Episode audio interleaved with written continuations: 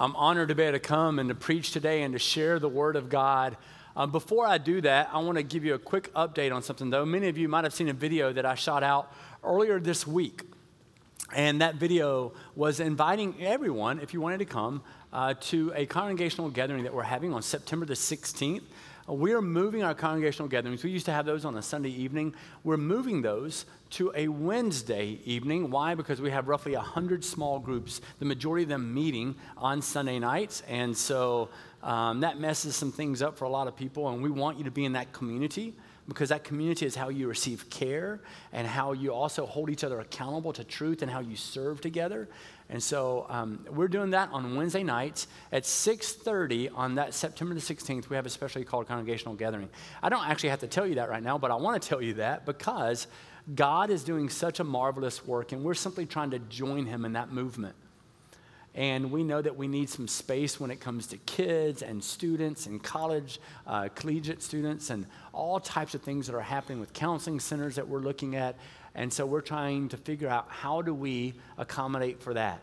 Uh, we we built this facility three years ago and had no clue. We started with a service and um, had no clue what God would be doing, and we just want to join Him in that. And so that's what we're trying to do. Um, many people are asking already, are we building a bigger worship center? We have no plans on building another worship center, which is why we're just adding a service. Um, and that means you get to pray for all of us. Amen? Um, by the last one, I'm going to be spunky. Let's just say that. Um, it's going to be a little, all right, little party. Um, so uh, you can be praying for that, but also September 16th, we invite you to come. Who is ready for the Word of God today? I love it. Let's go. Samson. We're going to turn to the book of Judges. Um, someone was like, oh, are you just continuing with the series Break the Mold? Kind of, kind of not. I just want to preach Samson. Um, and it's on my heart. I, I, really didn't even want to, but it just God kept bringing it back up. So I found myself working on a sermon. I'm like, I'm not even preaching that. And I keep working on that sermon. I'm not even preaching that. And God just said, You are supposed to preach this. And so I'm preaching it today. Um, we're looking at this amazing story. Um, Samson. I hope that you know the story already, but I'm going to give it to you all today. Let me give you a little bit of history, though.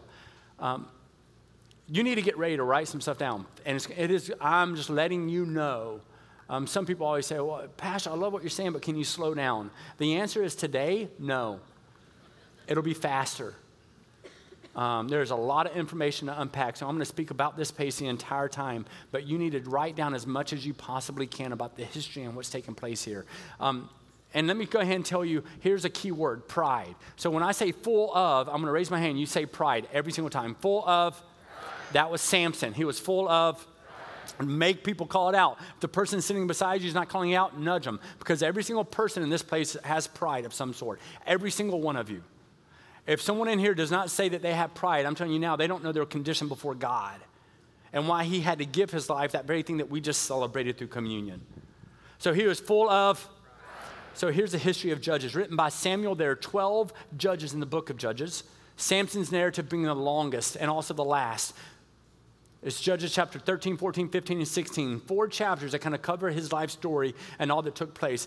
Um, let me even tell you, there's two different groups of people. You had the Israelites and you had the Philistines. The Philistines, initially, they were in the Aegean Sea area. Think Greece. That's an easier way to think about it. And they tried to go down and move into the e- Egyptian area. Egypt had nothing of it punched them in the face. They said, okay, they're bigger and stronger than we are. They left, went and camped out beside the territory of Israel. So all of a sudden you had the Philistines there. They ended up ruling over the Israelites. We know that this was taking place, this is again roughly 1,200 years before Christ. They ended up heading north to the border of Israel, settled, settled there, becoming enemies of the Israelites, but also ruling over them. And God, God raised up judges to push them out and to punish them. One of those leaders that he raised up to punish them was Samson. Now, sadly, the leaders of this day were as bad as the people of the day, and they had steered far, far away from God. The Israelites incorporated uh, Baal as one of those gods, or Baal, some people would say, but they incorporated the worship of Baal. They incorporated the worship of false gods on a continual basis. Here's what the Israelites always did they wanted to do their own thing, but whenever something went bad, they would then call out to God and go, Oh, God, help us. And then God would, in essence, say, You're doing whatever you want to do. Why would I help you? When you're worshiping false gods, you have idols all over the place, and you're not staying in true allegiance to who I am and who I've called you to be. How dumb are you? Now, it's not exactly like that in Hebrew, but it's close. We know that in Judges chapter 21, verse 15, you'll see it on the screen right here, that in those days there was no king in Israel. Everyone did what was right in their own eyes. That is the definition of what was happening in Israelites. That is the definition of what's happening today. Everybody is doing what is right in their own eyes. We have no true king because we all worship self. That's just a general understanding of what our society is. I can go deeper into that one day just for fun. So here's Judges chapter 13, 14, 15, 16, Samson's story. Samson is someone else. Think about Abraham. Abraham and his wife didn't give birth, they were barren in life until much, much later. Same thing with Samson's story. His birth was predicted by an angel, his parents were loved by him. He was uniquely dedicated to God as a Nazarite. He's mentioned in the book of Hebrews, chapter 11, which is the heroes of faith. Now, I will tell you now that he is someone that I, even though he's mentioned in Hebrews chapter 11, and I would say that he was a man of faith at times, I do not believe that he was a faithful man.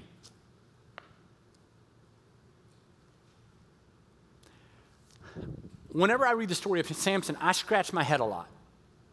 Because here's someone who was full of he is, you did a horrible job on that one, but I love you in the name of Jesus. So here's Samson who's just full of, and he's just arrogant and he's living his own life, but God keeps using him.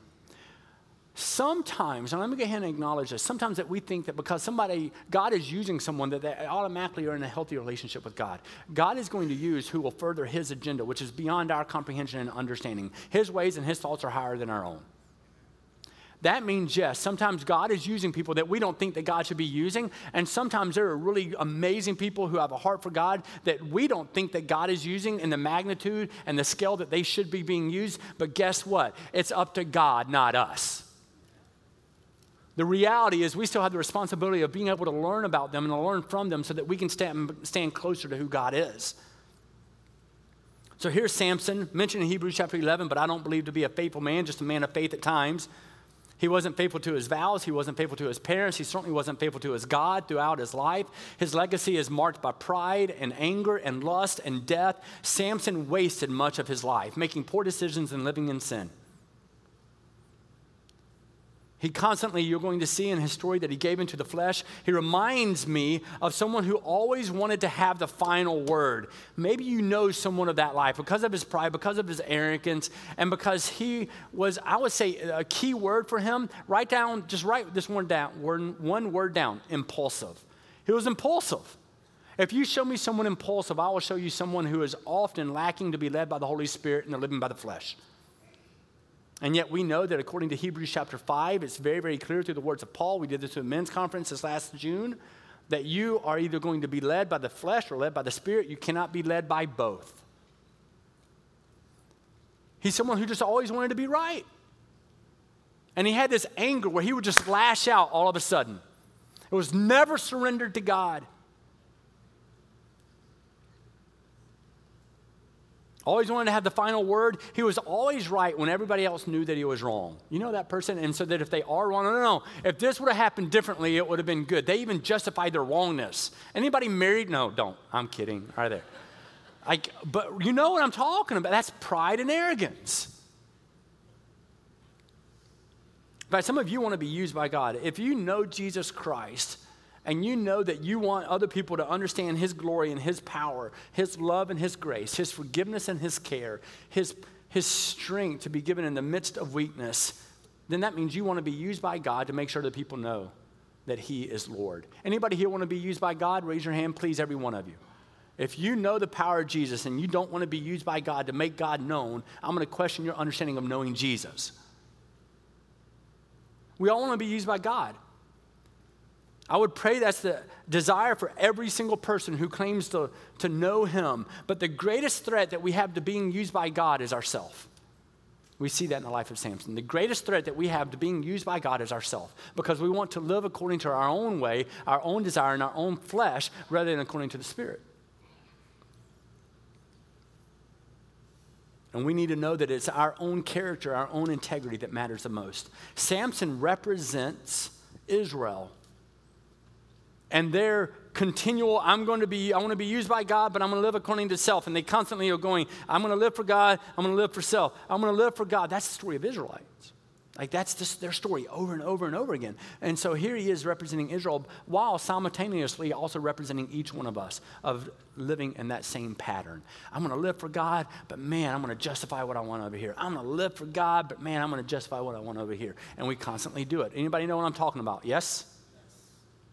If you're if someone if you if there's air in your lungs, you understand what I mean.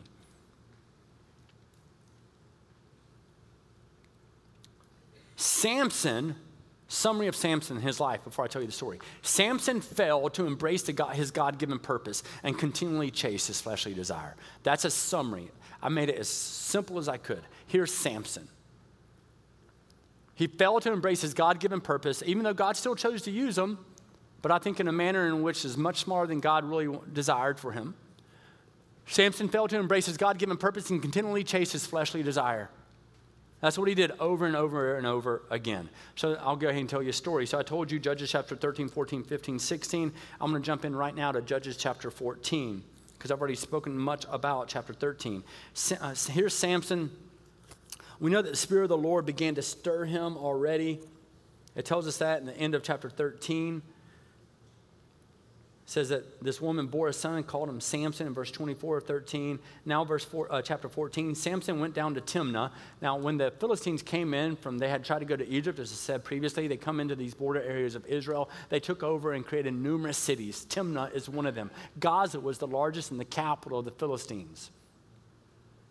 So they come in, and here comes Samson. He goes down to Timnah. Right away, here's an Israelite going into Philistine territory going into territory he really didn't belong, but he goes down to Timnah and he saw one of the daughters of the Philistines. He came up and told his father, I saw one of the daughters of the Philistines at Timnah. Now go get her for me as my wife. Holy cow. That's how we're introduced to Samson. Oh, ha. My kids aren't in the service, so I'm free to say if my kids come and speak to me in that manner, you will never see that child again. Amen? Do I hear a hallelujah? If my son or my daughter comes and says, Hey, I see this guy or this daughter who don't really, they, are a Philistine, so they don't believe in our God. They have all those other gods, but all on other things else. I want you to go and fetch her for me. I need her now. Jesus is coming today.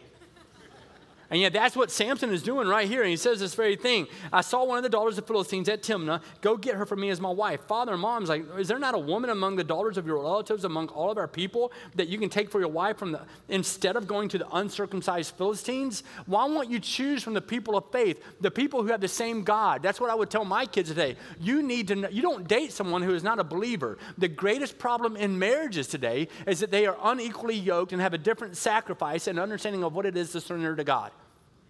That is the greatest problem in marriages today. That one of you is wanting to chase harder for God is the greatest issue because pride and bitterness and anger and resentfulness and all these other things come up. And as a result of that, you clash because one of you is going, I want to I want to sacrifice more and just be used by God. And one's going, No, no, what's wrong with me wanting to do this? Because you haven't asked God if that's what God wants you to have. And so it creates that. Well, you're about to see that happen, that very thing, because we already know that over and over in Scripture, the reason God is saying, no, no, no, you don't go with other people, you go with people of faith. Deuteronomy chapter 7, Exodus chapter 34, two examples. Both times God says, Listen, you don't go with other, other people outside the Israelites because they don't believe in who I am. Why would you go and then be unequally yoked? Deuteronomy 7, Exodus chapter 34. It's a great homework for you to go read. People the, the individuals that you date matter.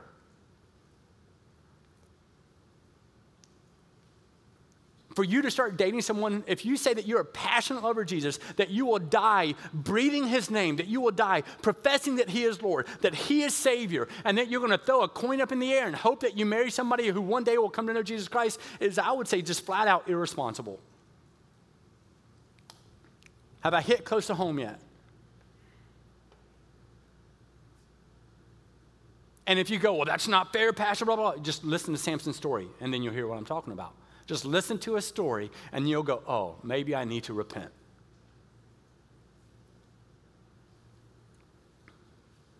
So here he is. He's like, Samson said to the father in verse 3, Get up. Listen to this. His father and mother said, Is there not a woman? But Samson said to his father, into verse 3, Get her from me, for she is right in my eyes. There's an introduction to Samson. God's instructed the people not to intermarry because the non believer would turn the hearts from the believer away from God. We already know this, and yet he's still choosing to do this. Now, Nazarites had three things that they lived by. Three rules that they lived by. Samson pushed against every one of them because he was so arrogant and proud, right? He was full of three things they can't do. One, they aren't to eat or drink anything from a vineyard. Not just wine, they can't eat or drink anything from a vineyard.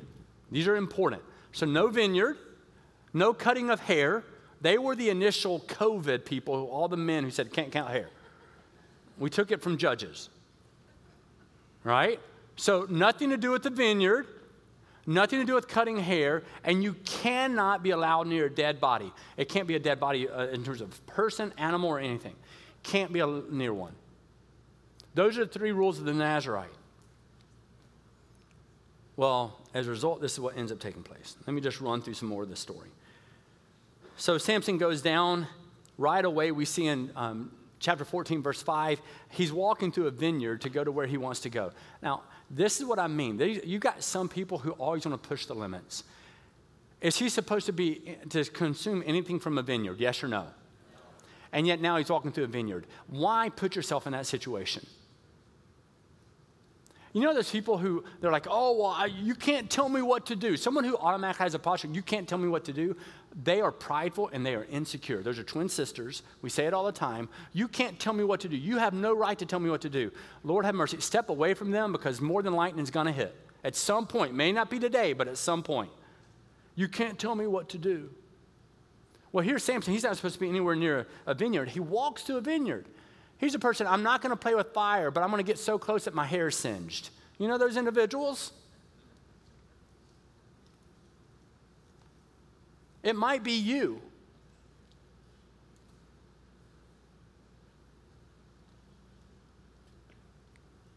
So he's walking through the vineyard.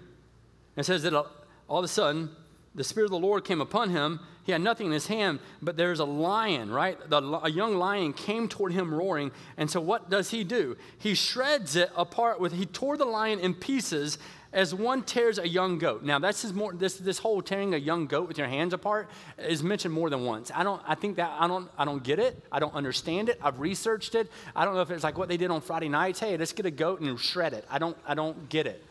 But that's what it's comparing it to. So here comes this lion in a vineyard. So, one, remember, he's not supposed to be even near anything with the vineyard. Shouldn't really even be in that place. And now here comes lion, shreds it apart, he kills an animal. Now he's near a dead body. Wow. Arrogant. Full of He didn't tell his parents what he had done. He goes down, talks with the woman. She was right in Samson's eyes, verse 7. After some days, he returned to her, turned aside to see the carcass of the lion. And of course, there's a swarm of bees in the body of the lion. He scrapes out all the honey and takes it to his father and mother, but didn't tell him where it came from, that it came from the carcass of a lion. So now he's even putting his own wrongness of taking from a dead body and being near it. He's putting that and projecting it onto other people. Some of you are projecting your own sin onto other people. Can I beg you to stop? And some of us are allowing for others to be allow, you know, impact us by their sin and by their wrongdoing. And we go, oh, that's cool, you know, it's just part of life. No, part of life is surrendering and sacrificing to Jesus Christ because he has sacrificed the ultimate thing for us.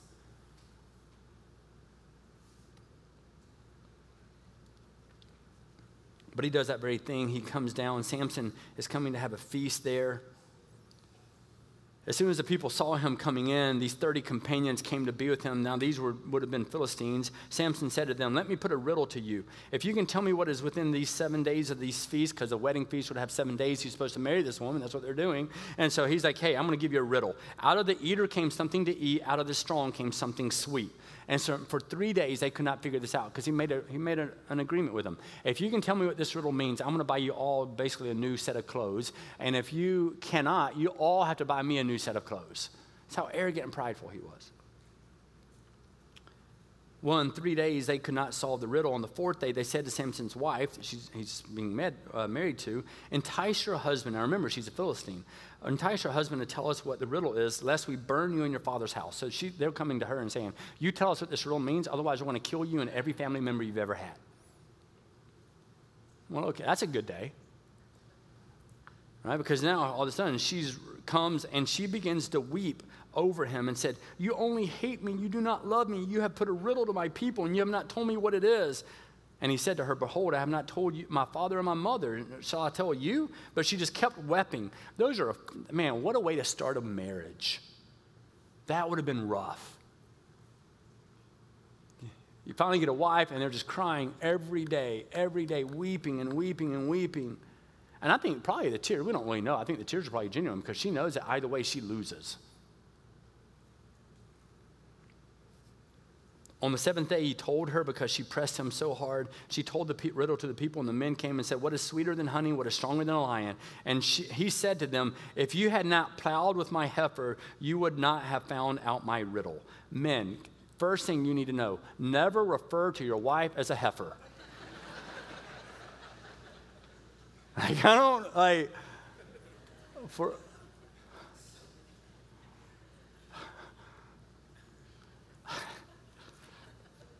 My wife was up here on the stage earlier. I love her. I, I looked at her yesterday. I was like, what, if, what would happen if I called you a heifer? She just did this. like, in that moment, I knew the answer.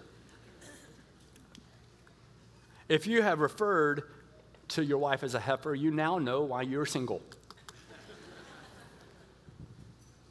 He calls it out. If you had not plowed with my heifer, you would not have found out my riddle. And the Spirit of the Lord rushed upon him. This does not make any sense whatsoever. But he goes down and he struck down 30 men in the town, took their spoil, and gave the garments to those he had told the riddle so that he could pay his due. He had this hot anger when he went back to his father's house. That is him. He was impulsive and he had this hot anger and he tried, I think, to contain it, but it would just come out. I, you need to recognize if that is you. There are so many of us who have disguised our sin. Stop disguising your sin. Surrender your sin before God so that he can wreck you and bring you to that place of brokenness so that you can now live according to his will and his purpose and his ways. Now, what he's about to do is really remarkable in, in chapter 15. It says there, the, it's the days of the wheat harvest. Samson goes out, uh, went to visit his wife with the young goat. Here comes the young goat again. Oh boy. Um, and he's like, man, um, he finds out, he goes back to be with his wife.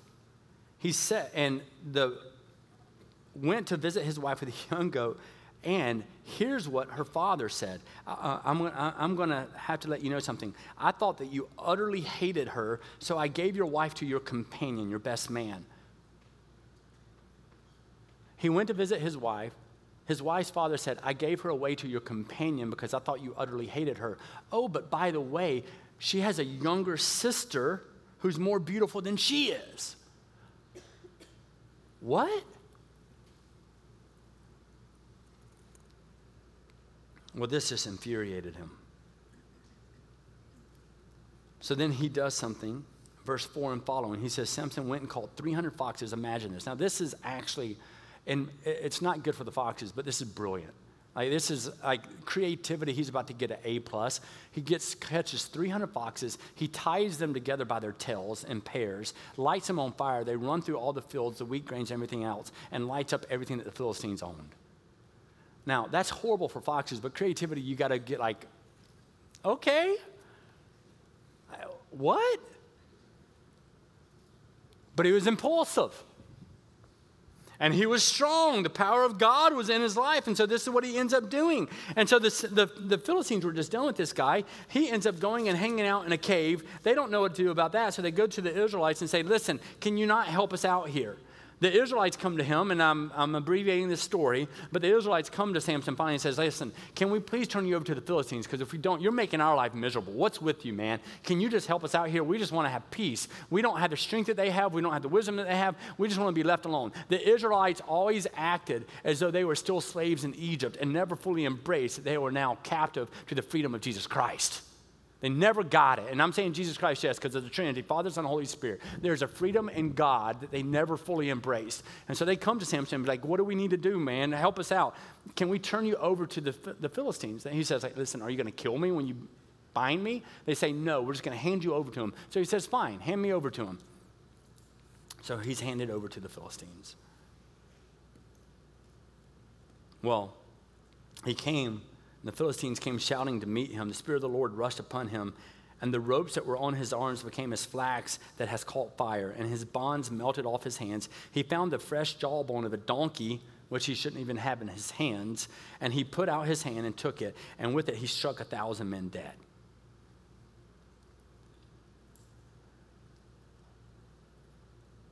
Arrogance and pride.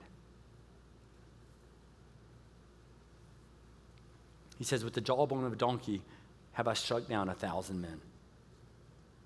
And then he threw away the jawbone out of his hand. Well, after this, you know, he's already lost his wife. He's still doing anything that he wants. Samson went to Gaza. There he is in the capital. He's getting more brazen. He's already gone places he shouldn't go, like Timnah. Well, now he's going to go to the capital. He's just getting more and more arrogant and pompous. I can do what I want. You can't tell me what to do. So he goes to the, there and he says that he saw a prostitute and he went into her, and the Gaz, Gazites were told, Samson has come here. They surrounded the place and set an ambush for him. But here he is with the prostitute, and he's like, hey, we're going to wait until light, and then we're going to kill him. But he lay till midnight. He got up, he arose, took hold of the doors of the gate of the city, and took them to the front of Hebron, which is huge. He took these just to humiliate them. I can do what I want, and you can't stop me. After this, he loved a woman in the valley of Sorek whose name was Delilah. Now, this is the only place that we really find Delilah, Delilah is in chapter 16 here. So here she is. Delilah is here. The Lord of the Philistines came up to her and said to her, Seduce him and see where his great strength lies, and by what means we may overpower him. And we'll each give you 1,100 pieces of silver. Now, if all of these individuals give him roughly 1,100 pieces of silver, in today's money, that's about 16 to 17 million dollars. And if inflation continues by tomorrow, it'll be 75 million. It's a lot of money. It's a lot of money. And so here she is. She's like, man, yeah, I'm going to make some bank on this. And so Delilah said to Samson, verse 6 of chapter 16, Tell me where your great strength lies and how you might be bound, that no one could, um, that one could subdue you. Samson said to her, If you buy me with seven fresh bowstrings, right, then that are all dried out, then I'm going to be bound. I won't be able to do anything. So she does that very thing. She goes, Oh, the Philistines are coming. He jumps up, breaks the bowstrings, and does whatever he wants. And so she said to him, The Philistines, um, yes, are upon you, but because of this, she's upset. Delilah said to Samson, Behold, you have mocked me and told me lies. Tell me how you might be bound. She's like, he's like, hey, if you, knew, if you use new ropes that have not been used, then I shall become weak like any other man. Took, she took the ropes, she calls out, Philistines are upon you, Samson. The men lying in ambush that she had there waiting were in an inner chamber, but he snapped the ropes off like a thread. Delilah said to Samson, Until now you have mocked me and told me lies. Tell me how you might be bound. And he said, And this, uh, once I told you he was getting more brazen. This is what sin does and pride does. It makes you more and more brazen, where you think you can get closer and closer to that fire and never be burned. Because He's a Nazarite. One of the three rules. Don't get, listen very closely. Don't get near a, uh, a vineyard. Don't be near a dead body. And what's the other one? Don't cut your. Well, now he says, listen, if I have the seven locks of hair on my head that are being braided in a particular way and held together, then I lose my strength. Now, he's not saying to cut my hair, but he, think about the pride here. It's that close. He is so so close in proximity to the ledge of falling off. And that's many of us today. We think that we can do what we want with never true repercussion of it, no real consequence. We fall into the fire and then get upset with God. How arrogant must we be? That's many of us today.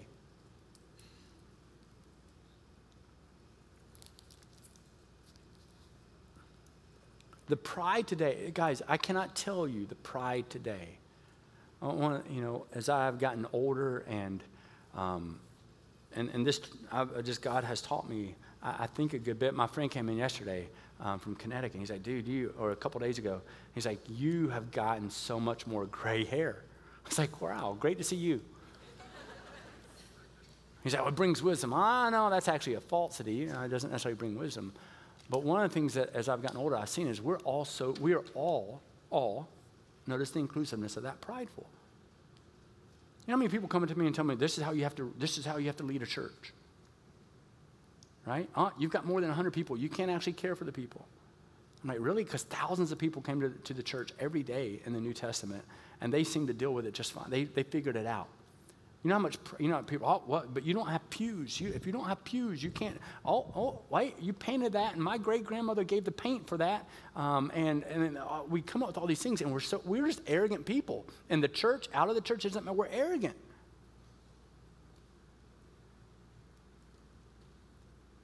I don't know about chairs, I don't know about paint colors, but I'll promise you this the one thing that will happen at this church is the preaching of the Word of God, period. That makes us a good church. And then we are to humble ourselves before God and repent of anything that we need to repent of that we have allowed to get in the way of us being able to serve a community in all of West Michigan in a way that is God glorifying. That is our role and our responsibility. We're prideful and we're arrogant. In all parts of life. And here we're learning from Samson. Well, finally, he says, Listen, because that didn't work either. And so Delilah says, "You've got to tell me this. How can you say, I love you when your heart is not with me? You have mocked me these three times. Tell me where your strength lies. And she pressed him day after day and urged him until his soul was vexed to death. Right? This is what I told my wife. This is where the nagging wife comes from. Right? Can I encourage you not to do that? Right? It's like she just kept coming. You got to tell me. You got to tell me. You got to tell me. You got to tell me. You got to tell me. You got to tell me. Finally, he says, with all it says with all of his heart he comes and says a razor has never come upon my head. I'm a nazarite to god from my mother's womb. If my head is shaved then my strength will leave me and i shall become weak but be like other, any other man delilah saw that she had told her his entire heart sent the message to the lord of the philistines saying come up. He has told me his heart. The lord of the philistines came up to her brought the money in her hands. She just got really really rich. So she made him sleep. Listen to this he just revealed to her, if you cut my hair, and then he goes to sleep with his head on her lap.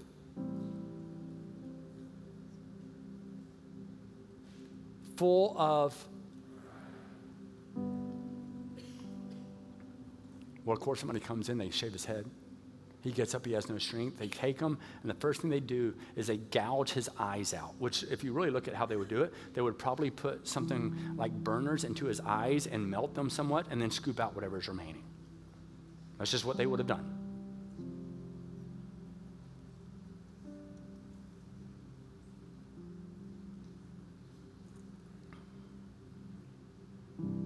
He didn't even know. This is how arrogant he was. He wanted to go shake himself free, but he didn't know. He didn't even know, it says, that the Lord had left him. Wow.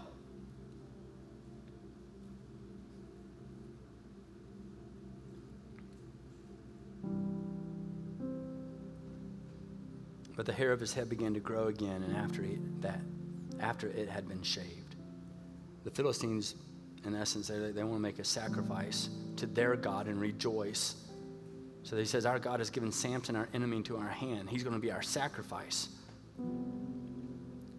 So they bring him, they chain him in between two pillars of their big building there in Gaza. And he asks if he can lean up against one of the columns. And he leans up on one of the columns and he says, God, give me the strength to revenge one last time. God gave him the strength to, re- to, to, to have revenge. And he brings down the pillars on top of himself and all the people and he lost his life.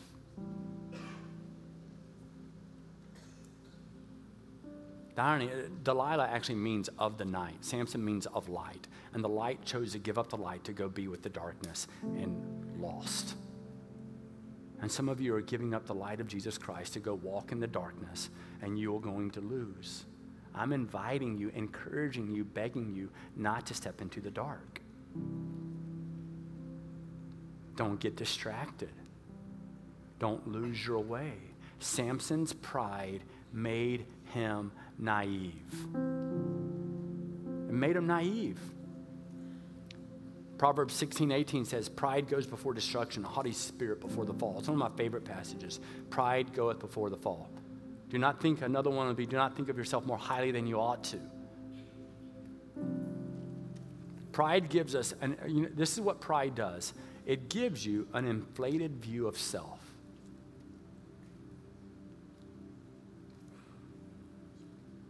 A false sense of security. I can put my lap in, or my head into her lap, and nothing will happen. I'm Samson. Pride directs us to listen to God only when, when it enhances our current desires rather than desires being shaped by God. I can do whatever I want. You see, Samson never really integrated his faith into his life, he used it as a weapon to get what he wanted.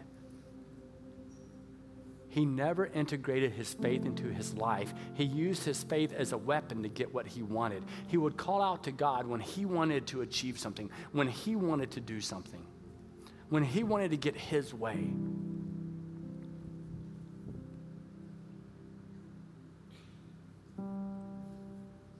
His problem, he had many pride, insecurity, impulsiveness with women, all of those things. But his real struggle was his devotion to God.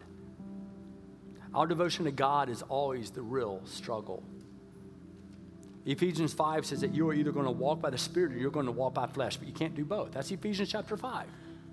It gives you a list of what it means to walk by the flesh. It gives you a list of what it means to walk by the Spirit that leads to the fruit of the Spirit. And it, it lets us know very clearly you can't walk by both. And He walked by flesh other than walking by the Spirit. Will you walk by Spirit? Will you surrender your pride? How has pride held you captive so that you're not being used by God in the way that He fully desires?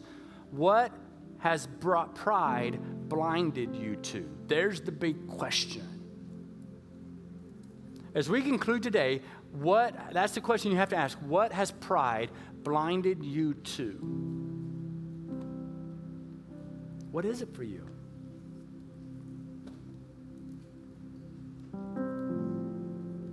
That's always our real problem. We, we, we're blinded by our pride, living for self.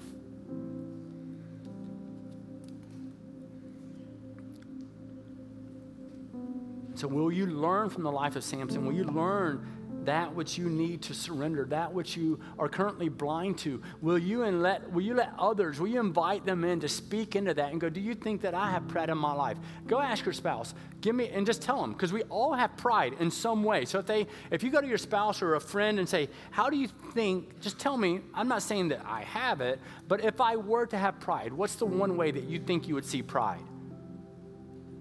If they're afraid to tell you the truth, I would tell you that you need to examine the type of relationship that you've established.